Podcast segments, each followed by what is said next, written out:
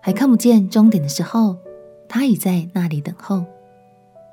朋友平安，让我们陪你读圣经，一天一章，生命发光。今天来读约伯记第二十七章。这一章我们要继续来聆听约伯的内心话。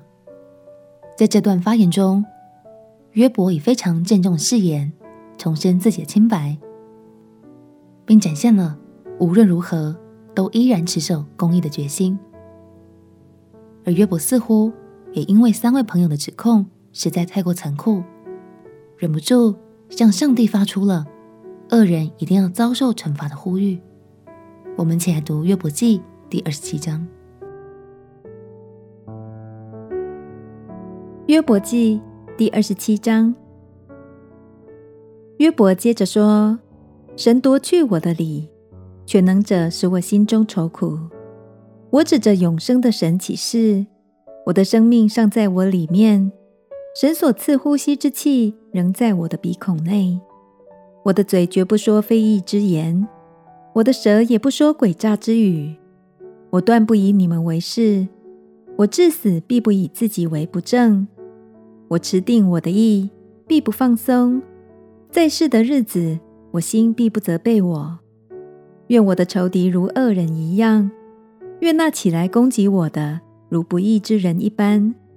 不敬虔的人虽然得利，神夺取其命的时候，还有什么指望呢？患难临到他，神岂能听他的呼求？他岂以全能者为乐，随时求告神呢？神的作为，我要指教你们；全能者所行的，我也不隐瞒。你们自己也都见过，为何全然变为虚妄呢？神为恶人所定的份，强暴人从全能者所得的报乃是这样。倘或他的儿女增多，还是被刀所杀，他的子孙必不得饱食。他所遗留的人必死而埋葬，他的寡妇也不哀哭。他虽积蓄银子如尘沙，预备衣服如泥土。他只管预备，一人却要穿上。他的银子无辜的人要分取。他建造房屋如虫作窝，又如守望者所搭的棚。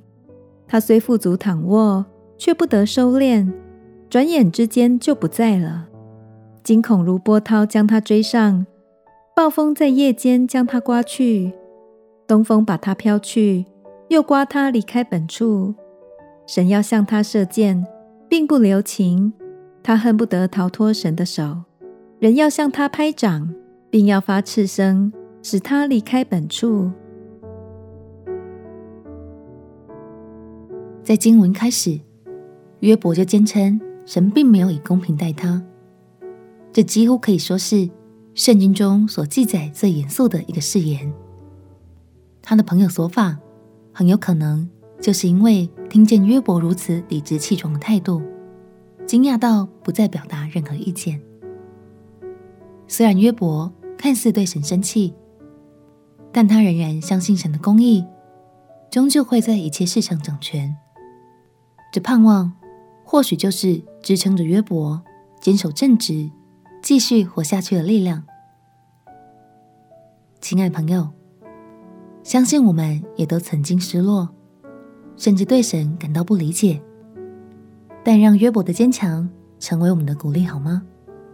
相信无论如何，神都依然掌权。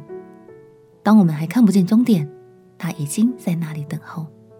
我们一起来祷告。亲爱的主耶稣，我相信你已在我一切的事上掌权，也知道你保守着我，这就是我的盼望。祷告奉耶稣基督的圣名祈求，阿们。